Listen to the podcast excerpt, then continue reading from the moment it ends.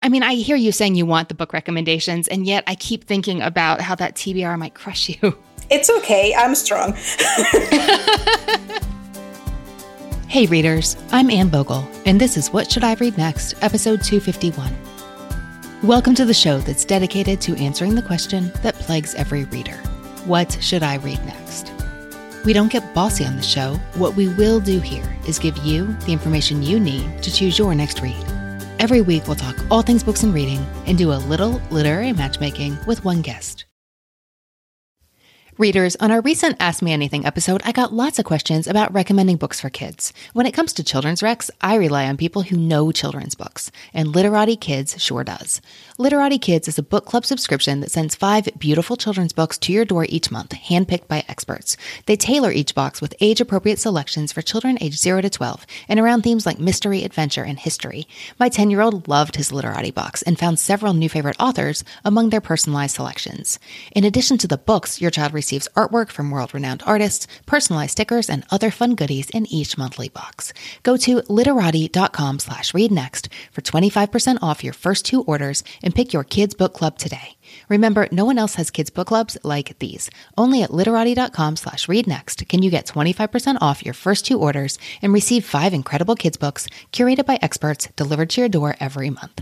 That's literati.com slash read next. Want a confidence boost? Take coloring your hair at home to the next level with Madison Reed. Get gorgeous professional hair color delivered to your door starting at $22. This is game changing color you can do at home and look as if you just came from the salon without the time or expense. At Madison Reed, master colorists blend nuances of light, dark, cool, and warm tones to create over 55 gorgeous multidimensional shades. Find your perfect shade at madison-reed.com. What should I read next listeners get 10% off plus free shipping on their first color kit with the code READ. Use the code READ, R E A D, at madison reed, R E E D dot com. Readers, fall is here. If stacks of books and freshly sharpened pencils make your heart go pitter patter, we have a treat for you. Right now, in the Modern Mrs. Darcy Book Club, we're going back to book school. This season, we're learning to read better together in excessively nerdy and super enjoyable classes that will help you go deeper with your books, brighten your book talk, and have more fun in your reading life. And since Book School is part of the Modern Mrs. Darcy Book Club, you'll get to pair what you're learning with the books we're reading and the authors we're chatting with this fall. Book School is underway, so join now. Go to What Should I Read Next podcast.com slash book school or click the link in the show notes. That's What Should I Read Next podcast.com slash book school. Today's guest is a self proclaimed book glutton who reads in between everyday moments at home, at work, and even while she's walking. Grettel Castro is a biostatistician living in Miami, Florida. She emigrated to the United States from Cuba at the age of 14, but her voracious appetite for reading started much earlier. Readers, I'm sure many of you will relate to Grettel's story of falling in love with books as a young reader, as well as her current mixed feelings on big literary award winning novels. Grettel loves backlist books, or, as she says, older novels that have simmered for a while. And so today, my goal is to recommend three great books with literary staying power. Let's get to it. Grettel, welcome to the show. Thank you, Anne. If I'm not mistaken, you are our first Cuban reader to appear on What Should I Read Next? I am so glad, and I hope I'm not the last one. And we were very excited at What Should I Read Next HQ to get your submission form talking about your history growing up in Cuba and learning to read there as a child. I'll let you tell the story. Would you tell us about your background? Sure. I was born in the 80s in Cuba, and I was coming of age of, in the 90s. And I don't know if your listeners are too familiar with the history, but the 90s in Cuba were an interesting time. Uh, that was a decade that was called the, the special period. And basically, that meant a lot of rationing, a lot of problems. Um, there was blackouts every other day. I remember that I, I to read. I didn't stop reading just because the light was out, but I remember I had to read under uh, like a kerosene lamp, and it didn't stop my love for reading, even though light was scarce resource at night. Grettel, so many readers and listeners of the show relate to the idea of you know, growing up loving books and reading all the books they can get their hands on. And yet it's clear to me that you have a different relationship with books than I do, if only because I've never copied out a book by hand. Oh, yes. I I copied two textbooks by hand. Not just books, but textbooks. The thing is that, again, I was growing up at a time that photocopies were non existent. Um, I couldn't really buy the book, it was just a book that was lent to me.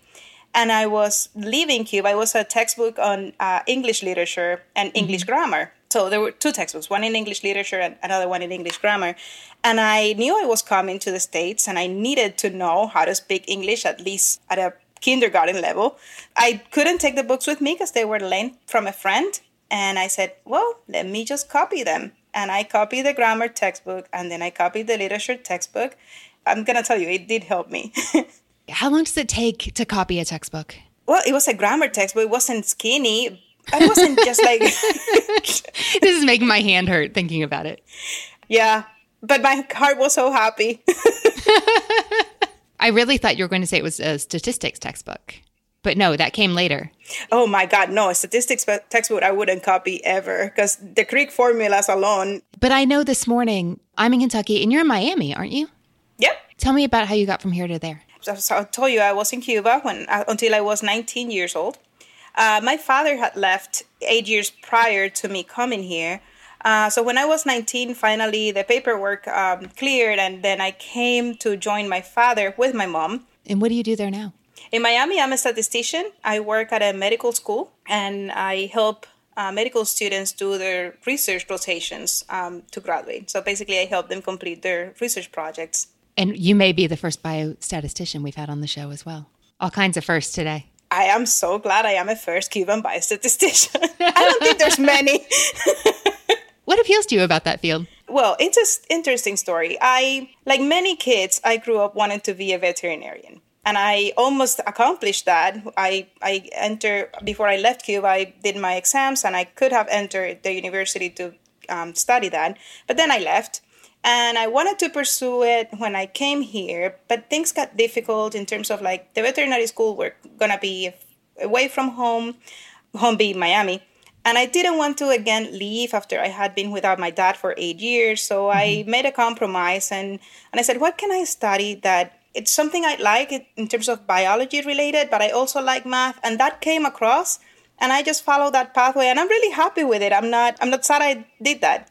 Well, good. I'm glad you found something that suited you. Grettel, what's your reading life like these days? These days, I'm a book glutton. I eat, I read anything. Uh, I read many, many things. I, I don't have. I have a very low threshold for satisfaction. I guess I read when I wake up before the baby wakes up. I, so I, I try to squeeze in a page or two, and then during the day, every time I have some time off, uh, you know, at lunchtime or when I am walking from building to building, I always have a book in my bag. So I, I read continuously throughout the day at any moment. Before I go to sleep, I also read at least an hour. Okay, so you said you read when going from building to building. Is that a book in your hand or a book in your ears? In my hand. Okay, tell me about that. That started when I was going to school. I, I had to walk to go to school when I was a kid. It got boring after a point because it was the same path every day and one day I had a book in my book bag and I took it out and started reading while I was walking and it I didn't get killed. So I said, Oh, this is safe.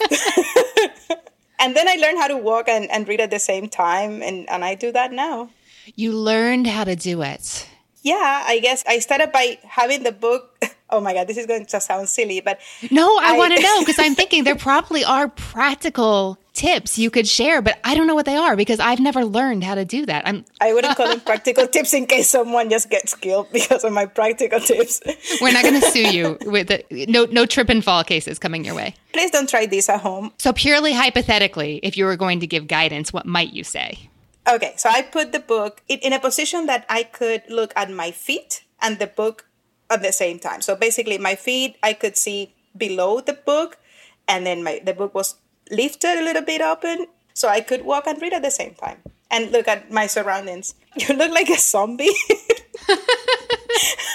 Maybe you can only get away with that when you're 11, but it worked. Now I am cooler about it. Now I just put it uh, to the side, and then I'm I'm looking towards my side, and the territory in front of me is clear. Okay. Grettel, I didn't know we were going to talk about this today, but I'm glad we did. I think what it speaks to is the priority of reading in your life. And I admire that. I made it a priority. I love books since I was a kid, and love, books love me back. I remember that my dad gave me books when I was a kid, and I used to. I just remember right now the feeling I had when I read the pages, and it was like being hugged by him at the same time. I, I always cherish that. Oh, that sounds so special. My dad was a special person. Now, Grettel, I was excited about one of the topics you said you wanted to discuss today. I'm referring to Grettel's submission form at what should I read next podcast.com slash guest. And that was about the intriguing and often controversial topic of literary prizes and awards. Mm-hmm. Take it away. So when I wrote to you, I had just finished a book that had been in like shortlisted for many prizes um, and and i finished the book and it's not that i didn't enjoy it. It's not quite that. It's just that i didn't think it was the best of the best of that year. And again i don't think i have the credentials to criticize the people who give out these prizes because i honestly don't know better than them. But it's just that my level of enjoyment wasn't quite the same there's other books that have been given prizes that I have thoroughly enjoyed and I think they deserve it. Like Lincoln in the Bardo, I love that book. Mm-hmm. And I think it was the Man Booker for the year it was published. But for some others, again, it's not like I don't enjoy them. It's that I don't see the the hype to be so prized. There's a lot to unpack here. Let's start with the question that everybody's going to write in and ask. What was the book in question? Oh Lord, I don't want to do that. Give us a hint. Everybody loves it. no, okay, but see that leads us to the next point, which is when we see a lot of fuss being made about a book, when we see like on Instagram that everybody seems to love it, or when we hear a lot of positive reviews, or when we see that it's selling well, and we read it and just don't understand what the fuss is about, it can feel because we're keeping our opinion to ourselves. Like it's just us. And it's never, it's never just you. And also, I hear you deferring, saying, like, well, maybe the people choosing, maybe they know more about books than I do. But I do want to say, you're a reader who knows how to walk and read at the same time. I, I think your opinion about what you're reading can be trusted. Although I appreciate the humility, like, that comes from readers saying, I don't know, like, I'm open to learning more. Let me hear about it. So I appreciate that humility. And at the same time, I'm inclined to trust your opinions about this reading experience and not think you just got it wrong. Let me just clarify that it's not that I think it's a bad book. I don't think it is a bad book. I just think it wasn't the best that year. Right. And from these awards, from many of these awards, you're expecting them to highlight the best books. You put a lot of expectations on a book when you give it an award. So go ahead. Station 11? It could have been, my expectations were too high because of the hype and because the premise is so good. The premise of that book, fantastic. It's like Shakespeare in a dystopian world. I'm in. Mm-hmm. And then, I mean, I don't know. I didn't. It didn't really grab me. Uh, I I enjoy it. I think I gave it like a three stars in Goodreads, but it, it wasn't a five star review as I was expecting it to be. Like Lincoln in the Bardo for me was that. It was amazing. It was like I've never read something like this. It's just great. A joke we have at my house that we're saying all the time these days is low expectations are the key to happiness. Conversely, when you have really high expectations about a book, it's easy to fall short. I love it when readers, whether they are people I'm going to talk to in my living room or guests I'm going to talk to on the podcast, when you don't agree about a book, there's so much to talk about instead of a mutual love fest, which can be interesting, but maybe not as much so as when readers differ in their opinions. Let me say that something that I love about Station 11 is her voice and her style, the way she draws connections between these disparate things. To me, it's kind of like background noise. Explain yourself because that doesn't sound good. so it's really uh, like indirect music. Does that make better sense? It's like the music that you hear in the background and you don't know you're hearing it. And after a while, you realize you have been listening to that tune for a while and it catches you. That's the way I describe her tone, which is good. I don't have any problem with her tone. I think she's a, she has very, a lot of merit as a writer. It's just that probably my expectations were too high for Station 11. I did enjoy the Glass Hotel. I keep coming back to her because I do like her tone. That's interesting. But what I'm saying is, I personally really am drawn to the way she tells stories. And the reason is because that's distinct from so many other writers. And anyone who does anything in a distinct way is going to appeal to some readers and not others. And it's fine to finish a book and say you liked it and yet I can see you looking around going like, "Oh my gosh, what am I missing?" That the National Book Award people loved. You're describing my same reaction. it's okay for us to have different opinions about books. And it's also okay to acknowledge this book was incredibly well written. And it's just not for me. Like, that's okay too. That's the way I feel it. It has merit. I think it, it does has merit. I do recognize that. But this brings us back to the larger question, which is all these books are winning awards. We'd like to think that these books getting awards are the best of the best. So I'm not sure if the question on the table is is that really true? Or a corollary question, but not the same question is if these books are the best of the best, how can I then tell which of these books are right for me? Uh, that's an interesting question. Sometimes I think it's you have to focus on the prize or the award. I found that I am usually like better the Man Booker, for example, which is kind of mm-hmm. Like new things that writers do in literature or like new formats or or new narrators than I do with other types of awards that are more like literary in a, in a sense, like academic. Yes. And what you're pointing out is there are so many different book awards. I read something the other day that said because there are so many, there's something like 100 book awards for every 1000 books published these days. Some of them are small. Like like I was asked to serve on a committee for a specific Southern law schools book award. You know, every school can have their book award, and that's how we end up with so many. But then they're the big ones that many readers have heard of. And Grettel, one of the reasons I'm so glad that you brought up this question is it's a question that we get at What Should I Read Next? And for my blog, Modern Mrs. Darcy, all the time. Like, what are some of the major awards? What do they mean? And how are they decided? There's so many that sometimes you can feel that you're drowning on them.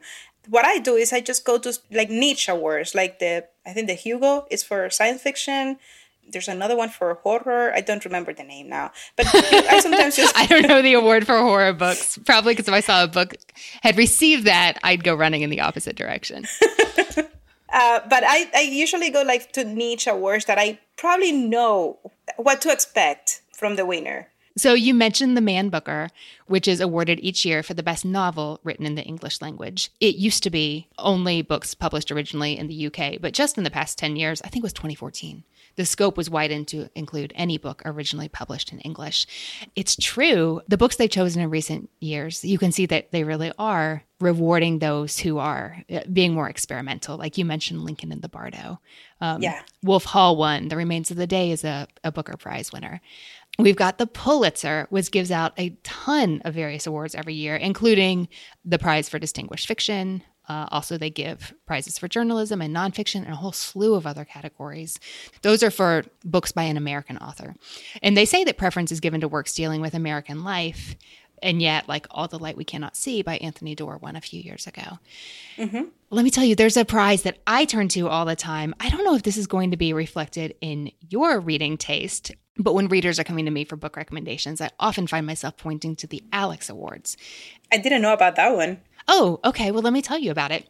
These are books that are written for adults but have special appeal to young adults ages 12 to 18. So these are adult books that are great for teen readers. They've been giving them out for a little over 20 years now. For example, some of the winners for this year are Dominicana by Angie Cruz, The Nickel Boys by Colson Whitehead. Oh, I love The Nickel Boys. I adored that book. Okay. Red, White, and Royal Blue by Casey McQuiston. So these books aren't specifically written for the teen market, but they're books that may really appeal to teens.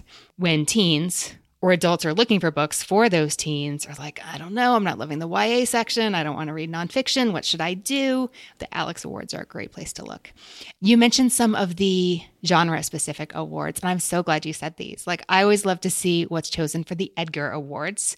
The best works in mystery fiction, nonfiction, television, etc. is presented by the Mystery Writers of America. Um, some winners have been Before the Fall, Codename Verity, The Expats, uh, Columbine, in fact, won Best Fact Crime. And then you mentioned the Hugo and the Nebula that are given for science fiction and for fantasy. Yes, I love that genre. There are so many more. I mean, many readers are familiar with the Newbery, the Caldecott, the Printz that's given for YA fiction. Are there any other ones that you really pay attention to? Um, I usually pay attention to the Nobel one, the, the Nobel prize. But again, it's it's it's either hit or miss with a Nobel. I loved uh, Kazuo Ishiguro, The Remains of the Day. I think it won. Yes. I don't remember, not because I don't want to disclose it, but I just don't remember which one was it that won the Nobel, and I was like, hmm. Okay, so I hear you saying that even though you feel like sometimes these awards don't steer you well in your reading life, you're still drawn to see what these committees are choosing.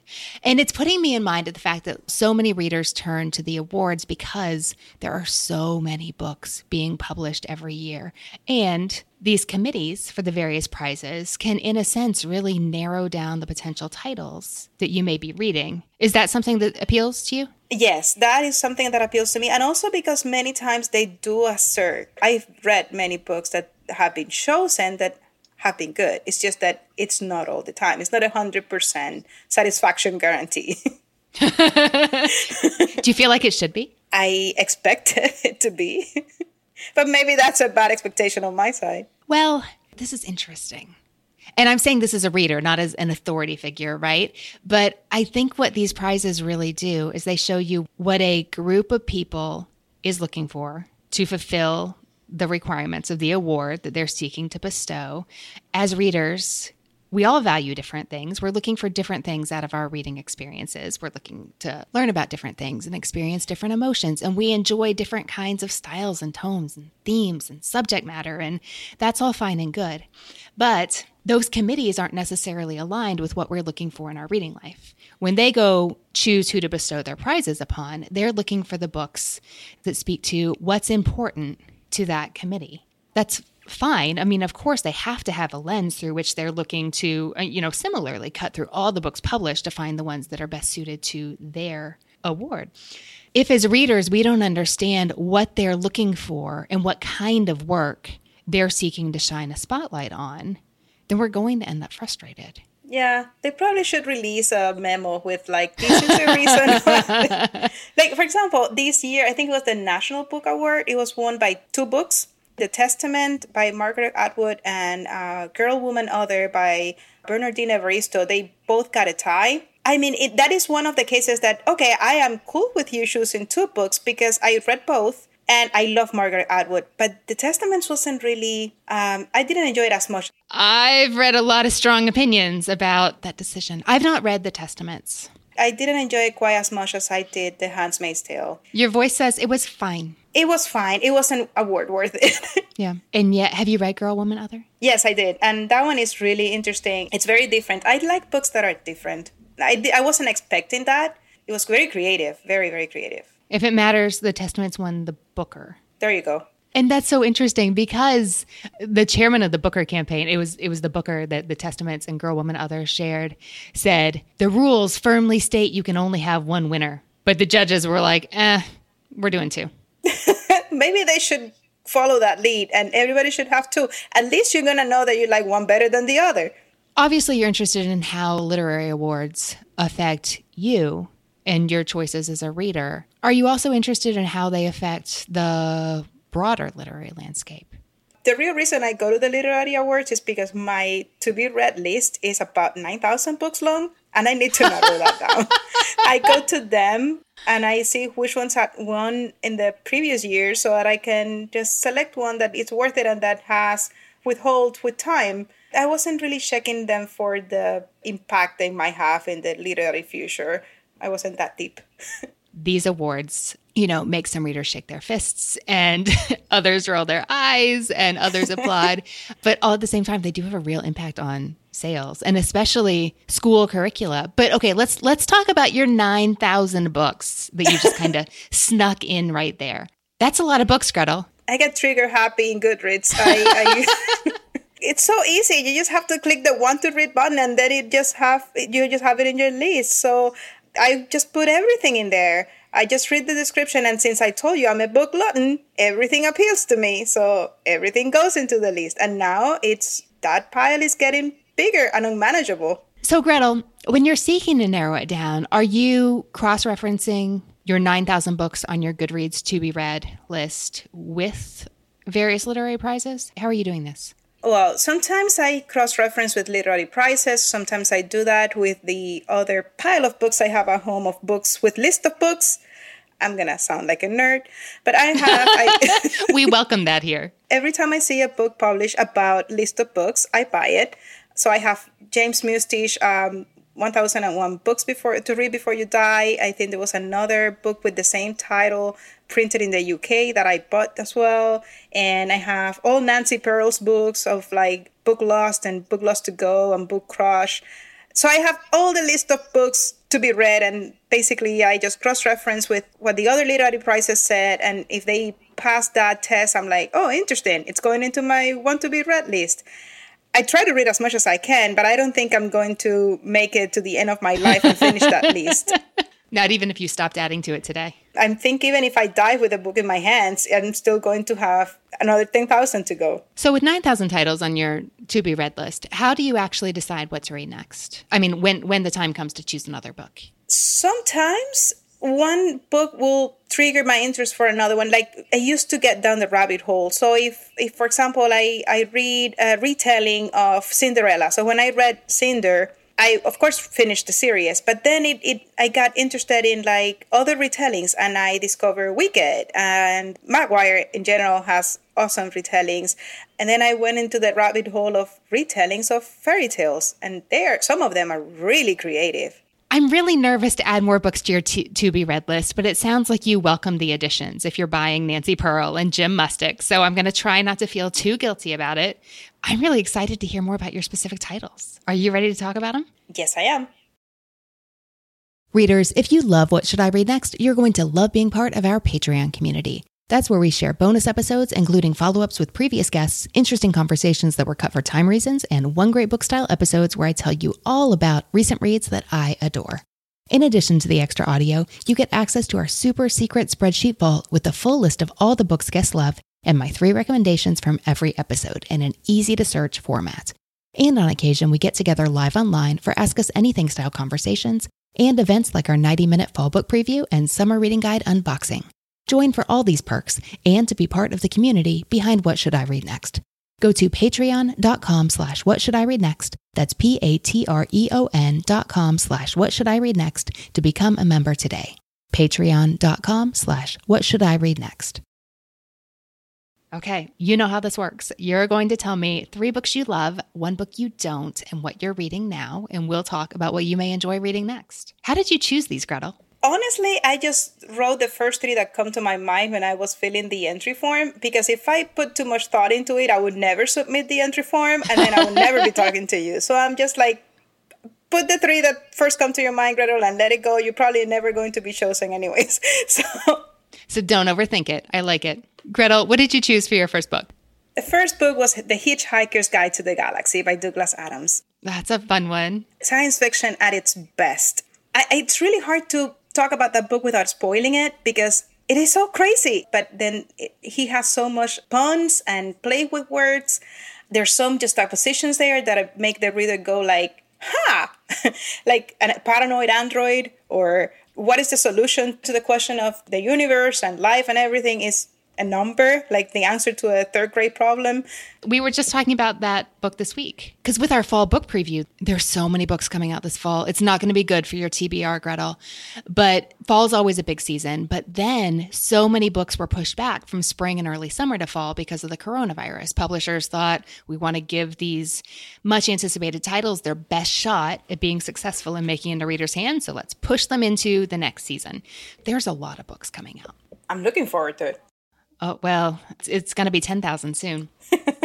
and so for the fall book preview, we had 40 titles, which I thought was excessive, but not over the top.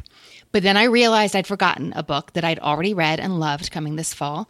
And so I snuck it in. Then we had 41, which doesn't have quite the ring to it, you know, 41. You can make it 42. exactly, because 42 is Douglas Adams' answer to the ultimate question of life, the universe, and everything. So it's 42, and that's why. Thank you, Douglas Adams. Oh, I love it. Anyways, if, if people haven't read it, just grab it and read it. It's so short, it's, it's condensed fun, and it would make you think about so many things while you're cracking up that is just worth the trip. Um, I've been thinking about reading it again, and now you're definitely pushing me over that edge. It's, it's a fast read. If anything, it won't take you too long. But then you're going to want to read the rest of the series. Oh, I know. Grettel, what did you choose for your next book? The next one was Something Wicked This Way Comes by Ray Bradbury. I love Bradbury, and Something Wicked This Way Comes is probably my favorite one from him. I, I do like Fahrenheit 451, but Something Wicked This Way Comes is, is my favorite.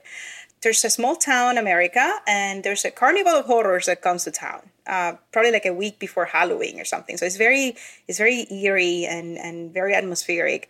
And in this midnight show that they put up, they promise all the attendees that they were gonna get you know their dreams are going to come true and they're going to be young forever. And everybody of course is drawn to it. And it's kind of like a, a cautionary tale of like be careful what you wish for in a sense because it soon goes very very bad uh, this carnival. And people start to realize that their nightmares are coming true. But basically what i took away from the book is that it doesn't matter how terrible reality is if you can laugh about it you can just shatter the hall of mirrors and you can just displace the smoke. And it's just laugh about your issues or your problems and the terror is going to go away. And that's what I, what I took from it. And i love that. And i try to remember that every single day because it doesn't matter how bad it gets if you can laugh about it the output is going to be good. Okay. And your first book is really seriously funny. I'm thinking this is not a coincidence. Grettel what did you choose for your third favorite I haven't been able to talk about this book with many people because for some reason it's not that popular. Uh, it's called The Illusion of Separateness by Simon Van Booy.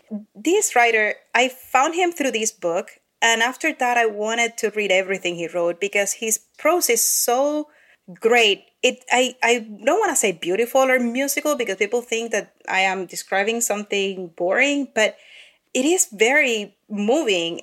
Something else I, I love about books, it's when the ending just grabs me by surprise and it ties everything I've been reading together.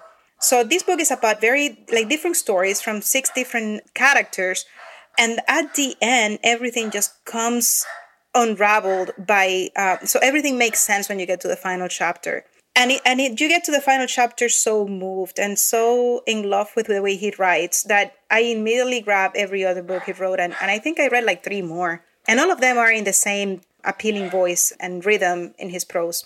Well, that sounds really interesting. Now, Grettel, tell me about another book that wasn't right for you.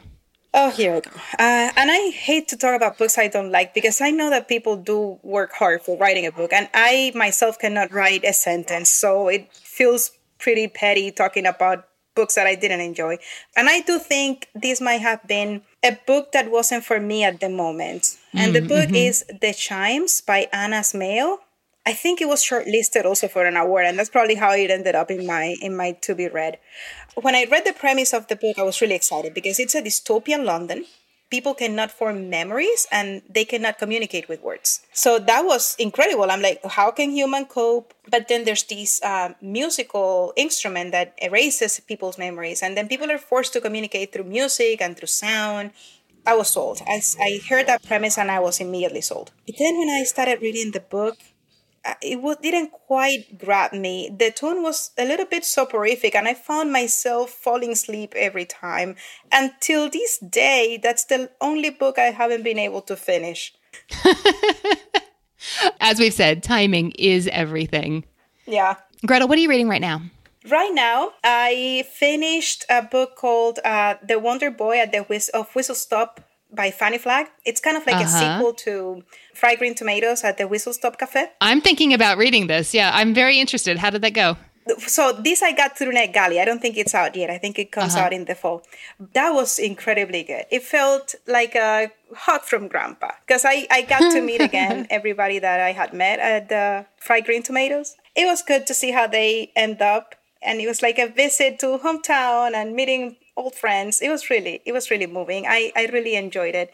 And the other book that I finished recently, I think you might like because it's called The 99% Invisible City. That sounds like me. It's a nonfiction book. It's, it's basically about like city planning, how cities get the height of their buildings or sidewalks and street lights and, and things like that. And I, I know that you're into city planning, so you might enjoy that. Uh, yes, I am, and yes, I might. There is another galley, so it might come up in the in the fall. Ooh, I need to get my hands on that then. Grettel, you love The Hitchhiker's Guide to the Galaxy by Douglas Adams. Something Wicked This Way Comes by Ray Bradbury, and The Illusion of Separateness by Simon Van Booy. Not for You is The Chimes by Anna Smaill. And recently you've read The Wonder Boy of Whistle Stop by Fannie Flagg and The 99% Invisible City by Roman Mars and Kurt Kohlstedt. Grettel, what do you want more of in your reading life? I do read a lot of fiction, and sometimes I want a nonfiction book to pair well with the fiction I'm reading. That's usually hard to find because I don't know how to find too many nonfictions that would pair up well with a fiction book. Uh, whenever I do read a nonfiction book, it's fascinating to me. Like, I get so into it and I really enjoy it. So, probably I should do more of that. Oh, there are a lot of directions we could go here. I'm ready to explore. Are you ready? I am ready. Okay, so here's what I'm keeping in mind that you have 9,000 books on your to be read list, and I'm not eager to add to it unless I think that you'll find it worth it to add one more title to the list. I'm definitely keeping literary awards in mind. I'm paying attention to books that have won awards, in part because I think they're likely to be on your list. And finally, you'd really love to find a nonfiction title that pairs well with what you're currently reading. How does that sound so far? Sounds good. And I promise you, your suggestion is going to be on the top of the pile. no pressure or anything. I'm definitely noticing you didn't choose exclusively science fiction for your favorites, but two out of three were. Mm-hmm. Ooh, something else I'm noticing, Grettel, is that your favorites are not recent releases. So The Illusion of Separateness was in the last 10 years, but not the last one or two. And Douglas Adams and Ray Bradbury, those books are decades old. So tried and true definitely seems like a way to go. Tried and true meaning how about books that people are still reading many, many years after their release? Absolutely. I usually go with the older books like paperback releases are usually my go-to. I don't have that feeling of going for the new shiny book. I just let it rest and simmer and see if it gets good tasting and then I'll go and grab it. I like the way you describe that. First up, I'm wondering about a book that was published maybe five years ago. It's been called an homage to Ray Bradbury's The Martian Chronicles and 334 by Thomas Disch. It's by Cuba's greatest living science fiction writer. How does this sound to you? Oh my God, why I don't know about this? Okay, well, that sounds like a good start. So, this book is an award winner as well, but it won an award that is not on the radar of many book lovers who are more familiar with the big ones like the Pulitzer and the Nobel and the Man Booker. The author here is Yoss. That's the pen name for the Cuban sci fi writer Jose Miguel Sanchez Gomez. Is this an author you're familiar with? No, I don't know why I don't know him. Okay. The book award here is the Prix Julia Verlanger. This is reminding me of my episode with Florence Rovart. Uh, that's 223, five stars for negative book reviews. She's a French reader, and we talked about French books. And oh, I pronounced that French with a Kentucky accent badly. Okay, enough about that.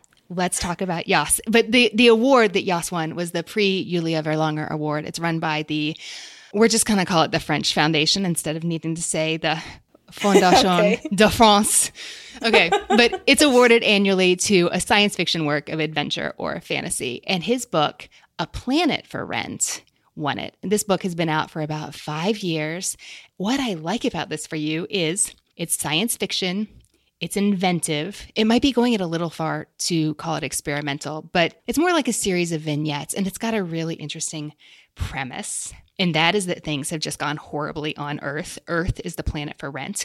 And on the opening page, here, here's what it says. It's almost like you're reading like an advertisement, or like you can picture somebody like standing on the sidewalk, like calling out, Hey, who's interested in what I have for sale? And I'm just going to read it to you. For rent, one planet that's lost its way in the race for development, that showed up at the stadium after all the medals had been handed out. That's kind of a fun tie into our literary prizes, but okay, back to it when all that was left was the consolation prize of survival. For Rent, one planet that learned to play the economics game according to one set of rules, but discovered once it started playing that the rules had been changed. Earth is trashed, finally collapsing under its own economic and environmental problems. But we are rescued by alien colonizers who decide to rebrand it as a tourist destination. And so all the poor citizens of Earth are living these uh, meager unhappy existences, whether that's working for the new police by the aliens who have come to colonize them, um, they're working as black marketers, they're dealing drugs, they're working as social workers, which is what they call prostitutes, or they're desperately trying to escape. Something else I like about this for you is that Yoss is explicitly writing about his country of Cuba. I was going to say that just it means that they put the island the, or the history of the island in a science fiction setting, and I am drooling right here. Yeah, he's writing about the Cuba he knows from the 90s. And he says that in this specific book, he's often writing about Cuba.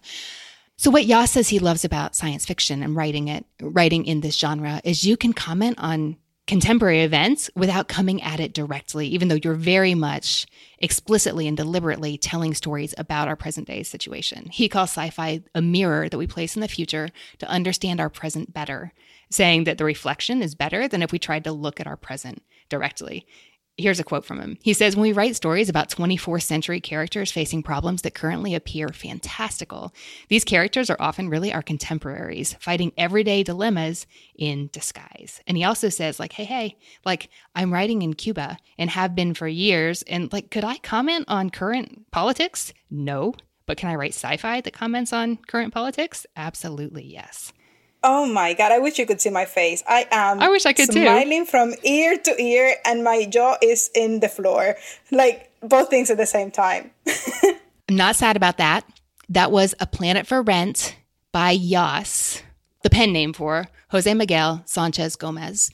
If you like that, there's more where that came from. Oh, I can't wait. That's a great start, Anne.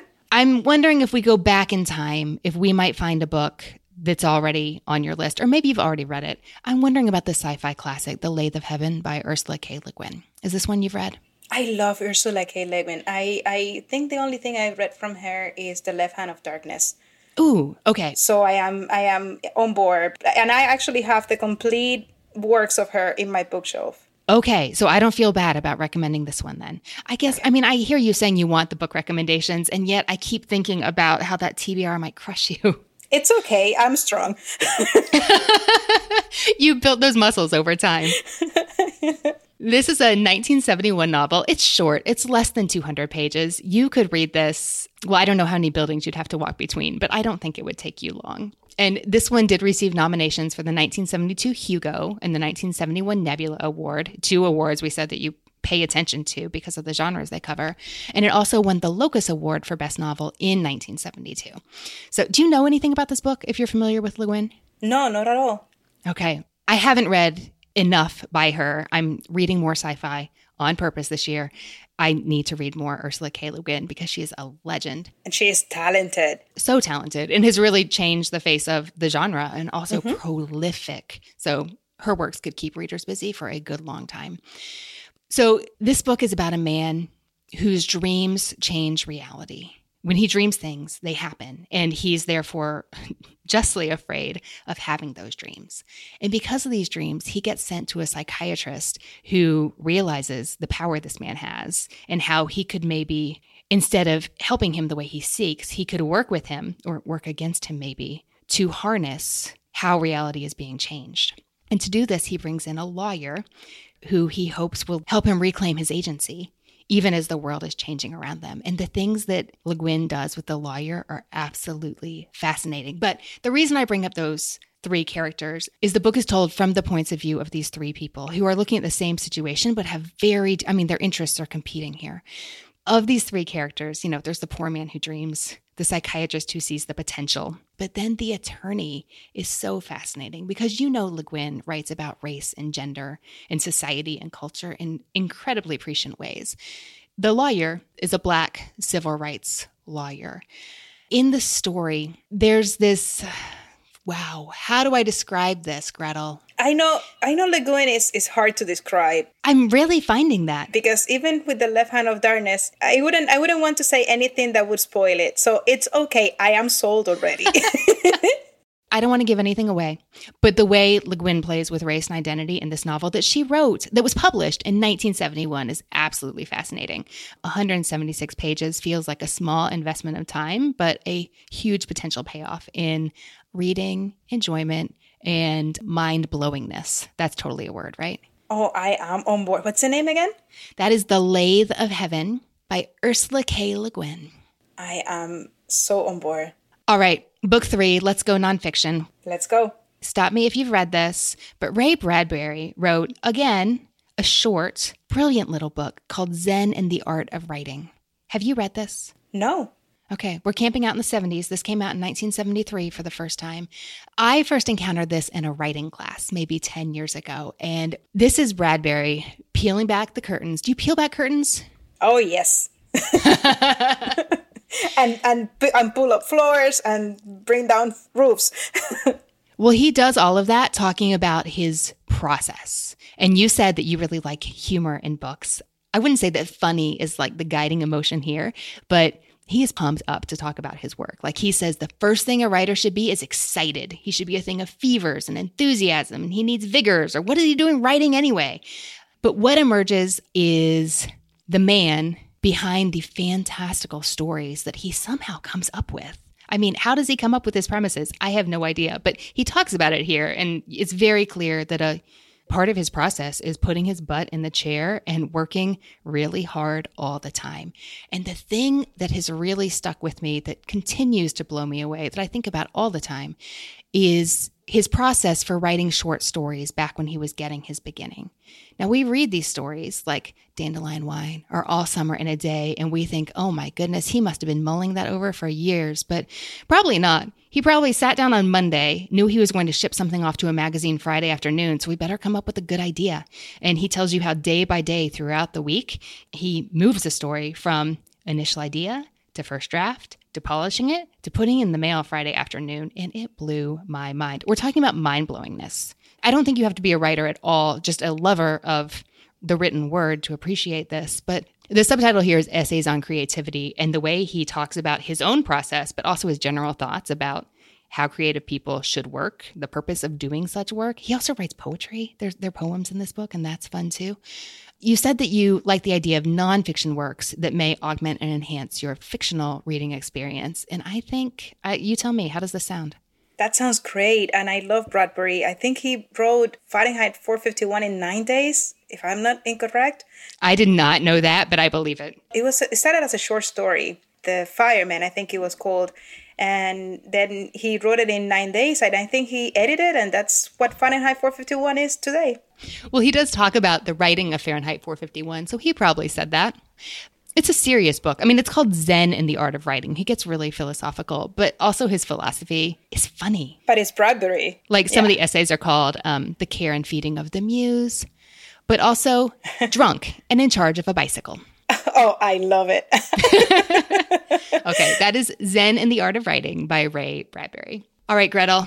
So today we talked about A Planet for Rent by Yoss, The Lathe of Heaven by Ursula K. Le Guin, and Zen in the Art of Writing by Ray Bradbury. Now, I think I have a hunch based on what you said about the current state of your bookshelves and what is on them, but of these three books, what do you think you may enjoy reading next? If I could, I could. If I could read the three the, at the same time, I would because they all sound great. But I think I'm to start with A Planet for Rent. Well, I can't wait to hear what you think. Also, I'm loving the image right now of you juggling three books, walking down the sidewalk between buildings at work. Grettel, this has been a joy. Thanks so much for talking books with me today. Thank you, and you have been a delight. Hey, readers, I hope you enjoyed my discussion with Grettel, and I'd love to hear what you think she should read next. That page is at What Should I Read Next podcast.com slash 251, and it's where you will find the full list of titles we talked about today. Subscribe now so you don't miss next week's episode in Apple Podcasts, Google Podcasts, Spotify, and more. We will see you next week. If you're on Twitter, let me know there at Anne Bogel. That is Anne with an E, B as in books, O G E L. Tag us on Instagram to share what you are reading. Find me there at Anne Bogel and at What Should I Read Next. Our newsletter subscribers are the first to know all the What Should I Read Next news and happenings. If you're not on the list, go to What Should I Read Next podcast.com slash newsletter to sign up for our free weekly delivery. If you enjoy this podcast, we'd love your support. Please share it with a friend, leave a review on Apple Podcasts, or grab a copy of my book, I'd Rather Be Reading, for yourself or a friend. Thanks to the people who make the show happen. What Should I Read Next is produced by Brenna Frederick with sound design by Kellen Bekacek. Readers, that's it for this episode. Thanks so much for listening. And as Rainer Maria Rilke said, ah, how good it is to be among people who are reading. Happy reading, everyone.